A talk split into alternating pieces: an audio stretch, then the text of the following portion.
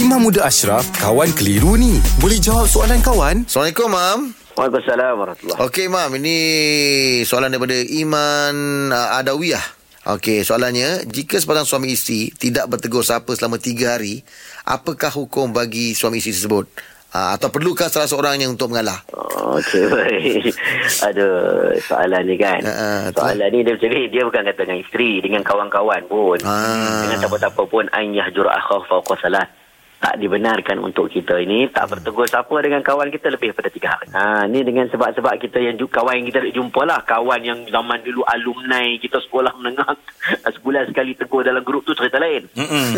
Ini kawan duduk satu konti tiba-tiba tak tegur. Alamak. Biasa. Contohlah, contohlah kan. kan. Ah, Nah, lalu sebelah pun tak tahu kan. Kita biarkan berlanjut, ah, berlanjutan sampai tiga hari. Pun tak boleh. Haram hukum dia. Apatah lagi suami dengan isteri. Jadi suami dan isteri ni duduk sekali. Kalau boleh tu, mengalahlah dengan cepat. Ha, mengalah dengan sebab apa. Kalau tak berbual pun, contohlah lebih daripada tiga hari, atas sebab-sebab ada konflik yang sedang tak diselesaikan. Ha, contohnya kalau kalau cakap lagi bergaduh lagi teruk. Ah tak apa. Diam dulu. Kan? Bukan diam tu nak berdiam bermaksud tak mau cakap sampai bila-bila. Ah tengah susun strategi orang cakap. Betul Ya, tak? betul, betul. Kan? Betul tak Barahim kan? Ya, ya, Ah, ya, Contoh ya. lah. Ah, Contoh kan. Kita susun strategi kan. Macam peperangan lah juga kan.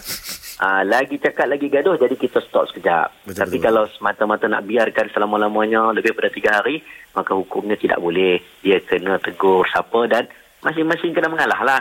Hmm. Ha, macam Jack kan, Jack asyik mengalah kan, contoh lah kan. Tapi dia ada trik dia kalau tak nak gaduh. Aja. Mudi. Mudi. Marah pintu. beritahu. Masuk rumah marah pintu. Ha, tak dah, tengok muka betul dah. Okey, terima kasih, Mam. Terima kasih, Mam. Baik, baik, baik. baik. Assalamualaikum. Alhamdulillah. Selesai satu kekeliruan. Anda pun mesti ada soalan kan? Hantarkan sebarang persoalan dan kekeliruan anda ke Sina.my sekarang.